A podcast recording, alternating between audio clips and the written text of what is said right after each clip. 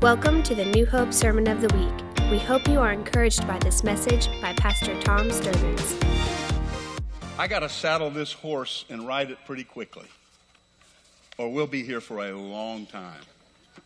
So I'm, I'm going to do good. Now, let me tell you what's happening. But this Sunday and next Sunday, I am going to more concertedly than ever attempt to build a bridge between the platform and the seats. And what I mean is, next Sunday we are going to pray for the cast and crew of this Easter outreach pr- presentation. It's not, it's not just a musical production. We are believing it to be four days, five opportunities, Sunday morning being Easter, of course. We won't do the presentation on, sun, on Easter Sunday morning, but five opportunities to present a very forceful gospel presentation to people. I'm believing that during the week of Easter 2019, that New Hope Church will see more people come to faith in Jesus Christ than in any single four or five day window in the history of our church. Can you just say amen to that right there? Okay, we can believe for that. I further believe, had an elder call me this week and said that uh, he had a sense that God is turning our church more than ever to embrace and understand an outreach beyond the walls focus than ever before. I witness that and say amen. I see that moving and happening right now. Um, that's it, just in saying it, it becomes sort of this very emotive thing for me. What I'm seeking to do is, is to convince you that we are the cast all of us. I'm trying to convince you to use this year more than ever to not invite one person, to invite 10. Today and next Sunday, we're going to present two songs and two door moments. I'll explain door moments in a moment. The door moments, because no one here has, has seen or heard or familiar with this, trying to present those opportunities, and again, this week too and next week too, so that you can see, we can see, number one, I believe it ministers to us who are here in the room today. But number two, I'm believing that it will reach and touch people who find themselves in those unique moments. I'll explain. Now, let me tell you the backstory on this. I have had a love affair with the book of Revelation for, I don't know, pointedly and passionately, probably 30 of the 35 years, or for, nearly 40 years of, of ministry. and it was where, in a moment, I was turned from viewing the book of Revelation as primarily this prophetic, sort of apocalyptic, futuristic book of what might be. And that's fine if that's the way that you may choose to view it in a limited fashion.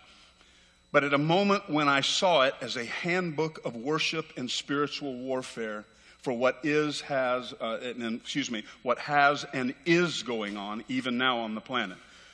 Does it contain futuristic things? No doubt. But I think one of the greatest deceptions the adversary has pulled off is convincing us that it only has to do with future things, and so we read it and study it to get timelines and prophetic assertions and projections, and then we largely put it on the shelf. Beloved, it is a handbook to worship meant for us right now and if nothing else, live in and pore over those first five chapters. Chapters four and five, it opens us to a heavenly scene in worship. Now, I'm going to try to be careful. This music originates, this musical originates in, in uh, something that was birthed in, in my heart. And as I, I wrote a song, probably over 30 years, 30 years ago, I guess, this was entitled Behind the Door. It said, An open door from which a voice was calling, Come up, come here behind the door. I was transported in an instant by the Spirit. It speaks of Revelation chapter 4. Matter of fact, let me go ahead and, and share that verse with you. It's John the Revelator, John the Gospel writer, John the disciple, John the beloved, who is writing the book of Revelation, and he's writing what he is seeing. Okay?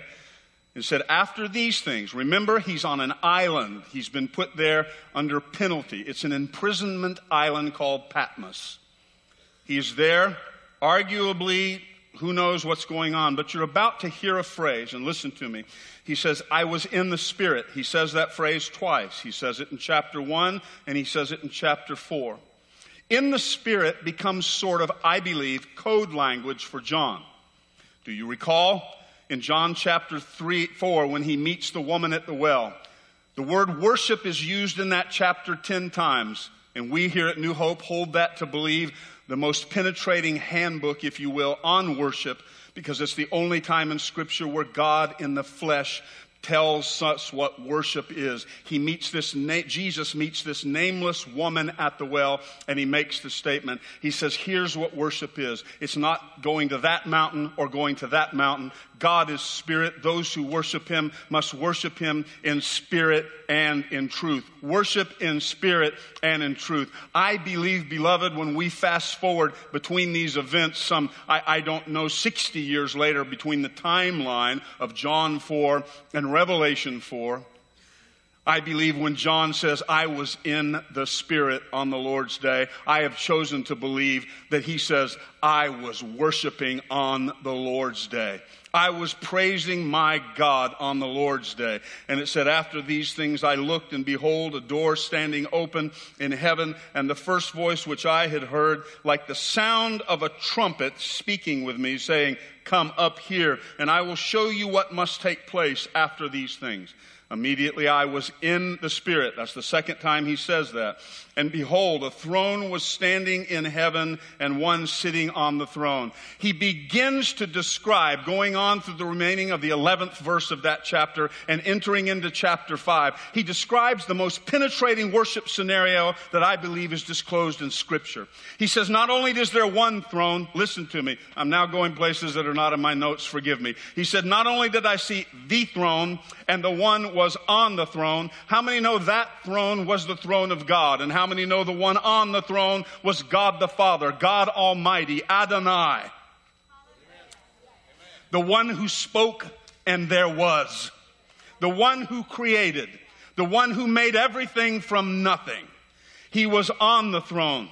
He said, I saw flashes of lightning. There were peals of thunder. I saw this amazing scenario. And he goes on to describe soon after that, I saw 24 thrones. Those were the elders. Whatever theologians argue about over who they may or may not be, they believe those elders to be, whether they're the 12 tribes of the Old Testament and 12 apostles of the New Testament. Here's what they are. Those little thrones, if you will, are miniature representations of the authority of that big throne on this planet. Do you get it? That the 12 tribes of the Old Covenant were the first expression of God's authority reaching out in an Old Covenant, and those 12 disciples and apostles would become the second expression expression of God's authority into the world under the new covenant. He said, I saw 24 thrones. Bill, I've spent weeks and months teaching this before, and forgive me, but can I just simply saying this? I pray every week that in moments of worship, God opens a door between two worlds, and what we see is not just the absolute authority and ruling omniscience of an omnipresence and omnipotence of a God on a throne, but that somehow we capture that it's not just limited to that throne, still in our day, God says, I'm not just keeping all of my power in heaven, but I have unleashed it through little thrones into the earth, into your life. My authority is not just limited there, but it has expression there. I pray that people leave and say, there is not just a God who is far away behind the door, but there is a God who unleashes the small expressions of that authority into my life right here on this planet, right here into my situations. And I was in the Spirit on the Lord's day, and a door opened. I was worshiping. I don't know if he was singing, Jesus loves me, this I know. Yes, I know that song wasn't written. This is where I live. You hear it every week. It's what I write songs from, it's what I sing privately to God about. Because I believe every time our lips part praise, that the same thing we read here happens in your life. I sing here, I sing in my home. Two weeks ago, this past Tuesday, I had one of the most amazing three hour, private, penetrating, heart melting times with God in worship and prayer that I've had in years. Oh my goodness. Okay, enough said. I'm not even past the first paragraph of four pages.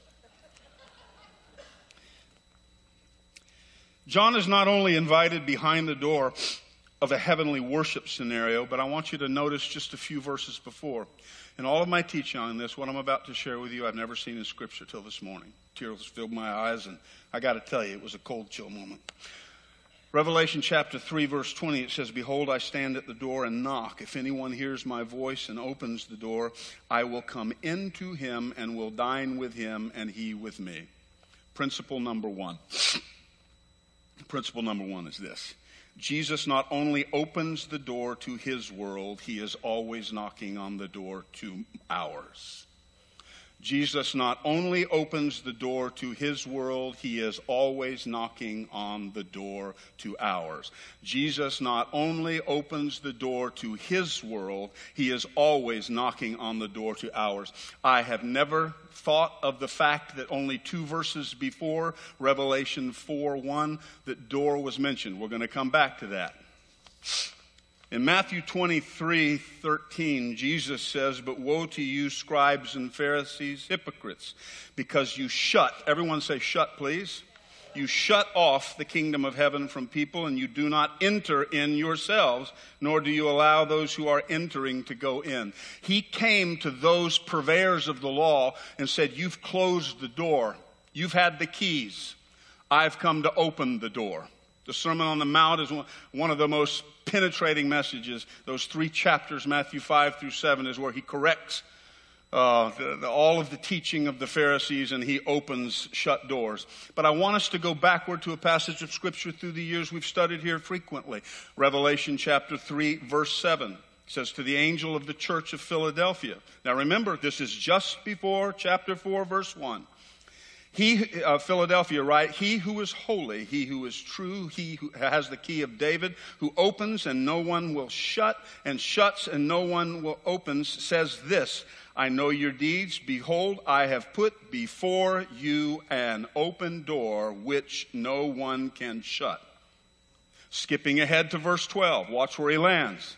I will make him, he who overcomes, I will make him a temple, a pillar, excuse me, I will make him a pillar in the temple of my God. Watch these words. And he will not go out from it. Please listen to this.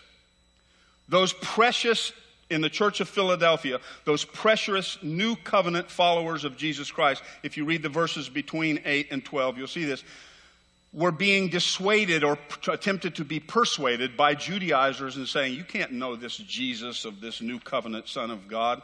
You have to know him through the Old Testament ritual and this and that. And he goes on to indict them. Listen. He essentially says, They are trying to keep you from the open door which I've opened before you. But when he uses conspicuous language, he says, You will not, you will come in and not, excuse me, you will not go out. Coming in is implied. Coming in where? Coming into the open door that he talked about in verse 7. An open door of a new sense of his presence. But he uses a sort of, I don't know, I was going to say flick them in the nose statement to the Judaizers. Watch what he says. He says, You will be a pillar in my temple. That was coded language, if you will. He uses the Jewish concept. Oh, The, the temple, see, the temple was it. The temple that God was talking about was not one made by hands, but in the heavenlies. And if you go on to read it, you'll find that to be true. But he says, You guys who think you have access to the temple, what I want to tell you, and you say they can't come in, the real temple, the real in the heavens, the city of God, if you will, he says, I'm inviting them in, and they will not go out. Second principle Jesus has not only opened the door, he wants you inside. I'm going to go back and tell you the first one. Jesus not, excuse me, uh, principle uh, number one Jesus not only opens the door to his world, he is always knocking on the door to ours. You need to take that home with you. Number two, Jesus not only opened the door, he wants you and me inside that door. What is that door? That next place in God. that next place in God, the never ending possibilities of the open door. Now, hear me. This is a two sided door. I had never before this morning noticed two verses apart from Revelation chapter 4, verse 1. Let me go back. After these things I looked, and behold, a door standing open in heaven. Chapter 3, verse 20. Behold, I stand at the door knock and knock. Everyone look this way, especially for you guys who I study the word with somewhat in greater depth. I'm aware there are two different door analogs or metaphors being used here. But, beloved, here's what the rush came to my heart this morning that the door God is talking about is a two sided door. Number one, the door that is open, where I asked Jose to put that door up this morning. This doesn't go with the set. I called our precious brother Jose and said, I need a door. He said, okay. He went and found one and stuck it up, stuck it on, okay? There is a God who stands and he knocks on the door to my heart. I'm on my side of my door. Behold, he stands at that door and knocks. All I know is my side of the door. All I know is my door, my life. And he says, if you will open it, I will come into you. When I open that door, it says he will come in. But two verses later, it is more than ironic that John says, I was in the Spirit on the Lord's day. And suddenly a trumpet sounded and a door opened. Beloved, what I want to tell you is the knock on the door to your heart it is attenuated and controlled by your side, and you get to open it. But I want you to picture something like a door on Harry Potter or Jumanji or some other little sci-fi flick or whatever, that where they come to the end of a hallway in a house and suddenly they open it and the door opens up into some pasture or mountain set. You know, it just doesn't fit the scenario. People are unaware that the knock on the door to their heart because all they can see is the inside of their world and the inside of their life. All they can see that while that knock's going on. But the minute they open it, we move right to John Revelation chapter 4. And the door we open is not just more of our life. The door, when we open the door, door to our heart. It's a two-sided door between two worlds. On this side is my life and my world, but on this side of that door is exposure and opportunity to encounter a heavenly dimension of life and worship and power and spirit that people don't know. Hear me. The door that is open from my side is in, in my heart. The same door that opens from his side opens into a world of worship. We got to get this. We got to get this. Is everybody getting what I'm talking about? The door in 320 is the door to my heart. Leave that on the screen. Take pictures of it. Go home and pray it and pray it and pray it. Okay? Get that right now. The door to my heart is my world. That's all we can see. But the moment we open that door, there's another world right on the other side. It's not just more of my stuff. When John stepped through that door, he was not on Patmos. When John stepped through that door, he was not a prisoner limited to chains. Suddenly he was transported beyond any limitations of time and space. Suddenly he saw dimensions of possibilities, grace, life, power, praise, and worship that could be his that the world hasn't known. Why is that important? Prayer number one today. I'm not doing well. I should have been done with this 10 minutes ago. Here's prayer number one. You're going to join me in prayer right now. Get your hands empty. Heavenly Father, we pray that during this presentation of the gospel, oh, forget that for a minute. Lord, I'll be right back. I pray for anyone sitting in this room that today the knock on the heart, the door to their heart, that they would throw that door open and see that when they open, it's not just more of their world, it's a threshold to yours. The door they're knocking that you're knocking on is the door to their heart and to their world. But when you open that door and come in, you take us by the hand and usher us across, not just to more of our world, but the beginning of yours.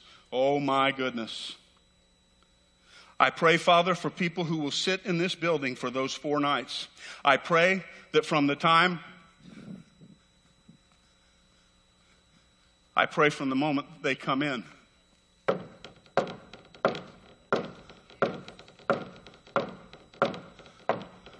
I pray that they hear the knock, but not only that they hear the knock, that they respond to the knock. I pray before the night is over that they swing open the door to their heart and find a Savior waiting immediately on the other side, not just waiting to disclose more of their world, but invite them into His, that it would be life changing, eternity changing, once and for all and forever. We ask that, so be it in the name of Jesus. Now, I'm going to ask you in sealing this to clap your hands and shout unto God with a voice of triumph right now. Come on, let's do that. Hallelujah.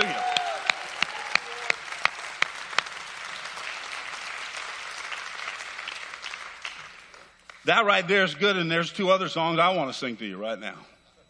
But I'm not. May they hear you knock and open the door. Door moment number one. I'm going to speed up right here. Sarah Vega is going to come share a song with you right now. Come on out, sweetheart, and just be ready wherever you are. Sarah would play in the part of Mary Magdalene in the production. This song will be sung the night after Jesus' crucifixion. When the disciples will be gathered, and very much in the spirit of Luke 24, not the same place. In Luke 24, Jesus would be found walking on the road to Emmaus after the resurrection, and he would meet with two of his disciples, or two disciples that were followers of him, perhaps not the 12. But they didn't know who he was. And he walked with them, he talked with them, and he said, What's going on? He says, our hope had been placed that Jesus would be. This Jesus would be our Messiah, but now he's dead. They've buried him. That is the spirit and environment of the atmosphere in the night after Jesus was crucified. And the scene will portray the disciples and the women mentioned in Scripture Joanna, Salome, Mary Magdalene, Peter, John, different ones, who will be gathered and they'll be reflecting on their own disillusionment. And it's into that moment that we're going to pray that one of the first door moments will come. Because I believe people who are going to come in here are going to feel like they're stuck hopelessly in life. And I just need to say this to you because I haven't said it in the previous week. There are three times, two times in Scripture that God's Word says, stand still and wait. Once is Exodus 14, and one is Second Chronicles 20. Pastor Steve preached on it a couple weeks ago. It was the Red Sea. They couldn't get across. Second Chronicles was a battle that could only be lost. And he said, Stand still and see the glory of the Lord. Wait on the Lord.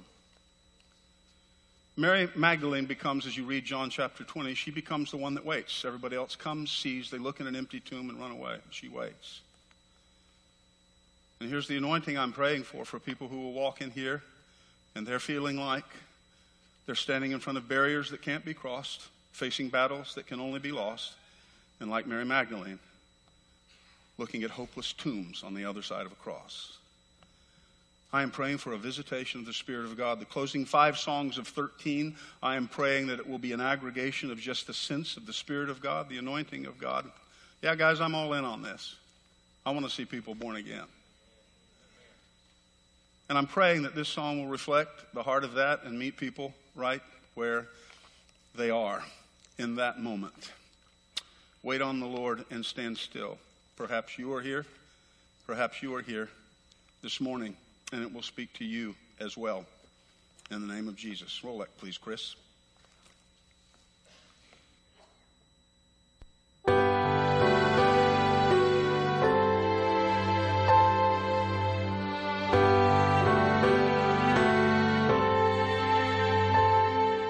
Get the track, Chris. Sorry. Okay. The weight on the. Thank you.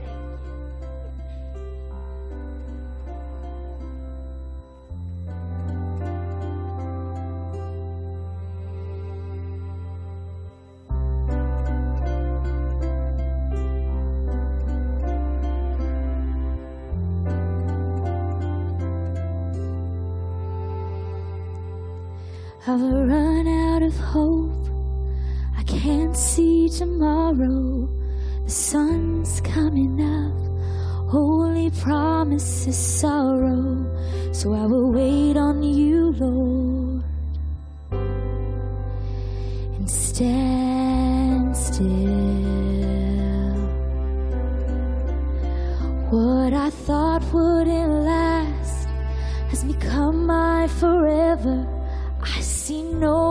no other chance.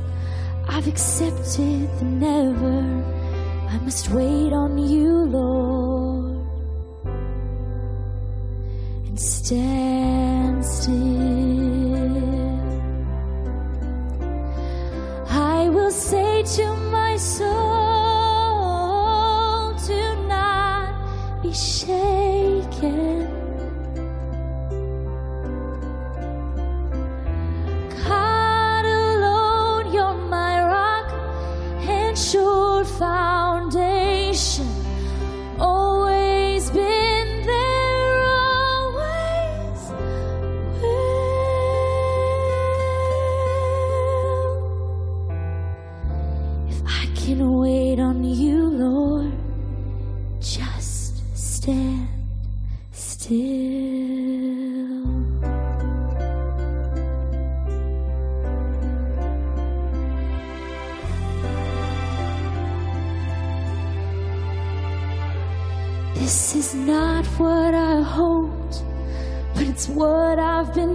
Not where I thought I'd be, but here I am standing.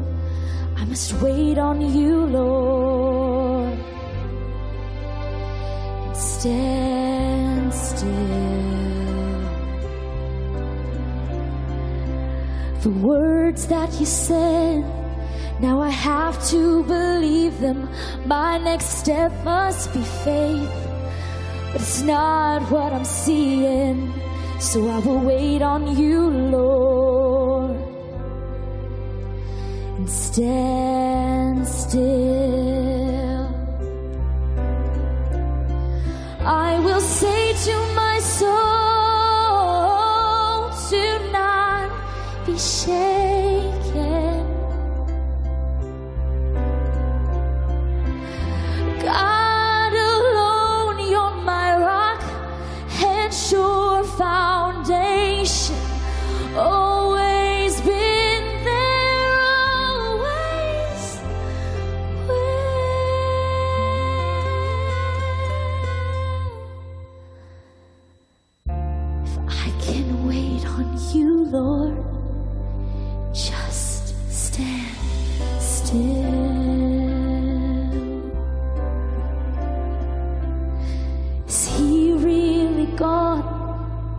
Is it really all over? People think that I'm strong, but I can't help but wonder if I can wait on you, Lord,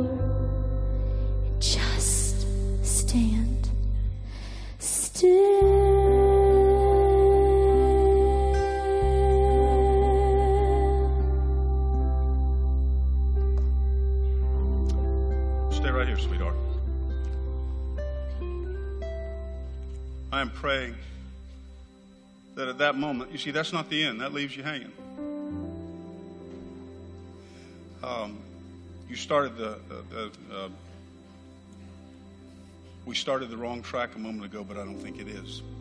What happens in the situation, the setting that follows immediately that scene? Mary is in John 20 in the garden. Peter and John come. They've left the tomb, and she meets the gardener. The monologue offered by John will be telling the story. He says, Peter and I ran to the tomb. I got there a little bit ahead of him. We looked in. We were both angry and frustrated. We didn't know where his body had gone and what they had done with him. And so we looked in and raced away. We ran out of the garden. We ran right by the gardener. But Mary didn't. Mary waited.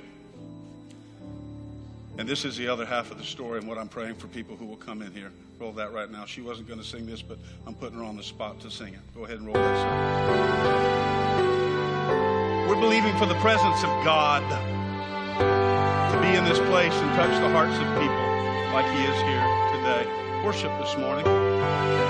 Listen to these words. She's just seen the Savior.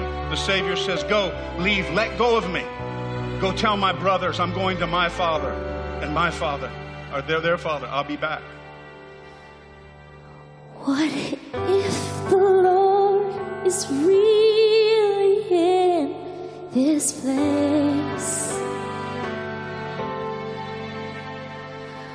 What if it's true that He's not dead? He's been raised. What if that is But I just watched him die and thought my heart could not survive. Come on. He's alive, and some right here. He stood right here today.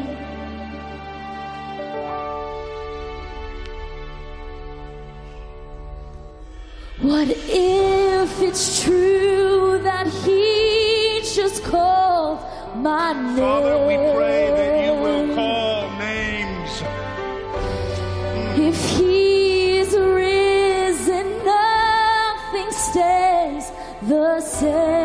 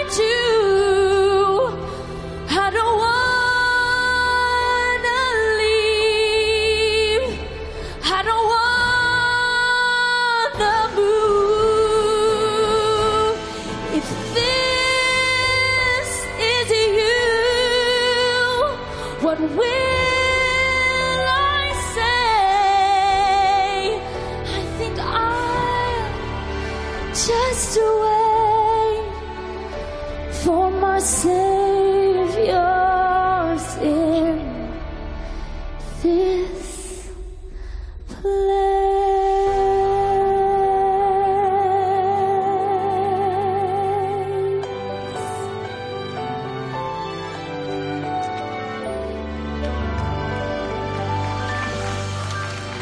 Just stay standing. Father, I pray for every person here today that is in one of those waiting moments, wondering if it's real and if it works. That they would hear as Mary did, you called her name. Speak to them now. Speak to them now. But Father, we sow the seeds in prayer in this room today unto the end for those four nights that there are going to be moments when that chair and that chair and that chair and that chair and those chairs will have people sitting there that don't get it. They may not even understand it. They've never studied it or examined your word, but they're going to hear something calling their name and know there's something in this place and that it is the Spirit of God, a risen Savior. Make it so in Jesus' name. So be it. Amen. Have a seat. We're not done. I need five more minutes.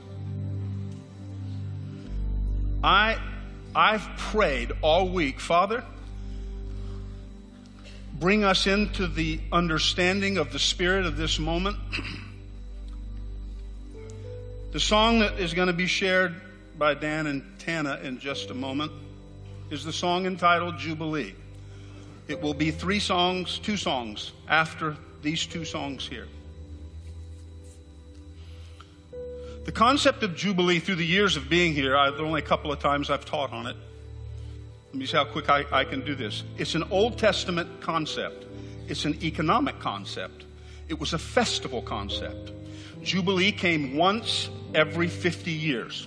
There were sabbatical years that were once every seven years. And God told his people in the seventh year, stop, cease, return this stuff. Don't plow, don't do that. But in the Jubilee year, there's one more on top of year 49. Seven times seven came the, came the 50th year. Two years in a row, they wouldn't plow, plant, or water. And God said, But I will cause the produce to come. Now, there are three or four concepts that I hope I can remember the four of them. That, see, once in a generation, if you lost the property you owned due to a debt, bad debt, or mistake, or, or some sort of transgression, once every 50 years, that inherited property had to come back. How many are glad for a return? once in a generation. Once in every generation, if you became an indentured service, you were released. Once in every generation, what was promised yours in the book of Joshua, there was this land given to each of the families and tribes. It was their inheritance, but they could lose it over the course of their life. And, and I spent weeks and even months teaching on this back in right at the 1998 to 2000, even prior to coming here. And the way that that applies, listen to me. How many of things happened in your life a decade ago, a month ago, or a lifetime ago, a parent ago, or a grandparent ago? And the legacy of that seems to fall forward. God said once in every generation that would all be neutralized. It would be returned. People would be released. There would be redemption. And then the final one was restoration. But hear me in the 1400 years of the existence of the nation from its inception of coming into the promised land until the time of Jesus Christ, they never celebrated one Jubilee year. They never, ever. There's no biblical reference. And if you read the final deportation issue, the final reason they were carried away is because they refused to celebrate a Jubilee year show you that in Scripture. Seven times in Scripture, a word is used for Jubilee release. Isaiah 61, the prophet declares, The Spirit of the Lord God is upon me because the Lord has anointed me to bring good news to the afflicted. He has sent me to bind up the brokenhearted, to proclaim liberty to captives, the favorable year of our, the, uh, the favorable year of our Lord. The word liberty there is the word deror. It is the word transliterated as D E R O R. Only used seven times, and the word means jubilee release. Why is that important?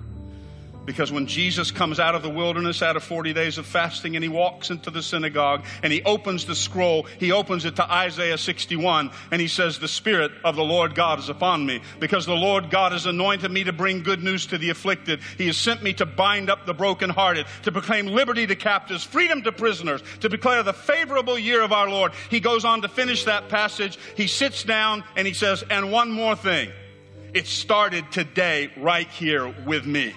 The point is, beloved, the ultimate jubilee, the ultimate release of the human soul, the redemption of the possibilities of life, the ultimate returning and restoration of all that can otherwise be was realized fully G- through Jesus Christ. In the Old Testament, at the beginning of that Jubilee festival year and day, you see, days begin at sunset. A shofar was to be blasted and it would begin to ring and echo across the land that Jubilee starts now. It's all coming back.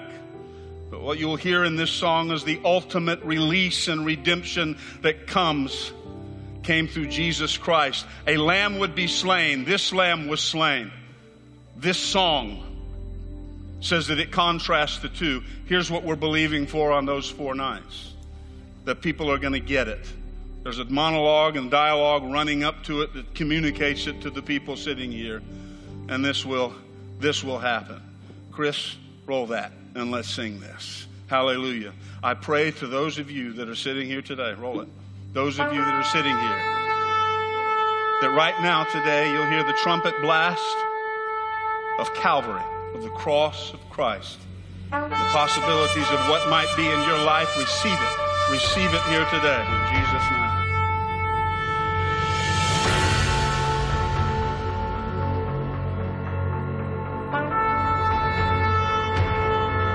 So if I am free here, then there's nothing out there that can ever hold me captive again.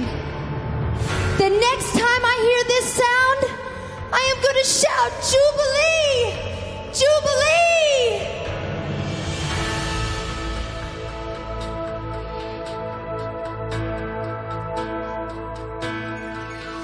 Once in every generation comes a day of salvation when all that has been will be no more. All loss and sorrow make way for tomorrow. all that was lost soon restore,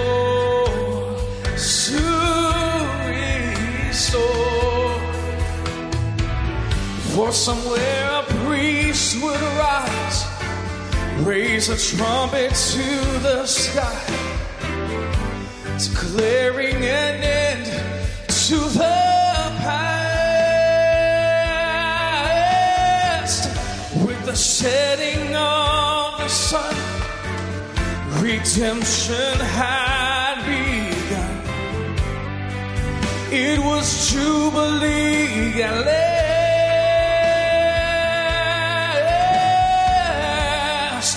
It was Jubilee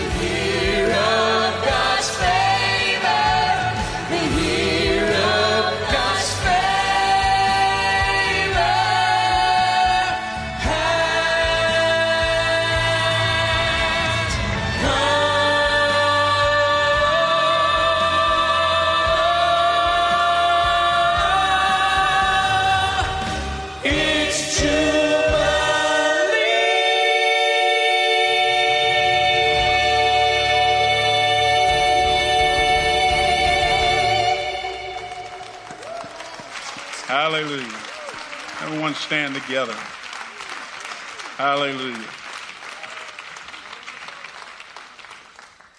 Would you join me in praying? Would you join me in believing? Would you take that invite card in your hand if you have? You've already put it in your Bible or purse or whatever, the backpack. I guess that's okay. You received one. We have more. I pray you give away 20. Who in your life needs to hear that message? Come here, son. I need to pray for you. Come here. Hallelujah. This is John. We call him Johnny here, but it's John. This is going to be John in the production. I don't know another person who's probably memorized more scripture than him. He will be carrying the narration part across. He'll be carrying the part coming into and right up to Jubilee. He'll be telling the story and interacting with the characters on his play on this on on this stage. And I just when I looked at you, so grabbed my heart. I don't know any person that is a more biblical evangelist than this John. I, I just don't know one. I mean, he tells everybody about Jesus. He tells me about Jesus, and I don't need to hear about Jesus. And acts like I've never heard about Jesus when he starts telling me about his latest experience with Jesus. Son, we're going to pray for you right now that when you speak those words, they won't be words off a page, but you're speaking scripture. I know you know the story. Next week, we're going to pray for the whole cast and crew, but he has pages and pages of stuff you'll see because he sort of carries it. Would you extend a hand of blessing this way? Father, I pray for your son. I pray for a brother, a son of faith here in our fellowship. I pray, Father, that you touch his lips and his mind. I pray for him to be able to memorize it, although it seems that you gave him a gift, and I don't need to even ask for that. It's amazing. I pray, Father, that as he speaks words, they would not be words off a page or words spoken from monologue or dialogue, but that they would be words that penetrate the hearts of people. And so I pray, Father, as he speaks of a Mary who did wait and then she sings the song, of a Mary who remained there, as he speaks leading into song after song and story after story, I pray now, Father, return to that prayer of jubilee for people who sit here in this room, of the sense that somehow these Bible stories came to mean everything about them by a God who died for them, knows their name, and is calling their name. Father, may this grace rest on him that night, and now may it leave this platform from others that are here and penetrate every seat and place in this room. Father, I pray that we would turn a corner at Easter 2019 and that New Hope Church more than ever. Everyone open your eyes. You remember me telling you two weeks ago, the Lord spoke to me about this, and I don't do the Lord said things said, Tom, I've called you to be a conversation starter between two worlds, and I've called you to lead a group of people that starts conversations. That's why we worship here. It starts conversations between two worlds. Didn't come to entertain, didn't come to do tricky things, or that we came to start a conversation. And I'm praying over those four days and five services that we're going to start more conversations than we've ever seen happen in a four day window in the life of New Hope Church. So be it unto us. Amen and amen. Can we give thanks and declaration and seal that now? Thank you for joining us for the New Hope Sermon of the Week. For more information about this podcast or other resources, visit newhopeonline.com.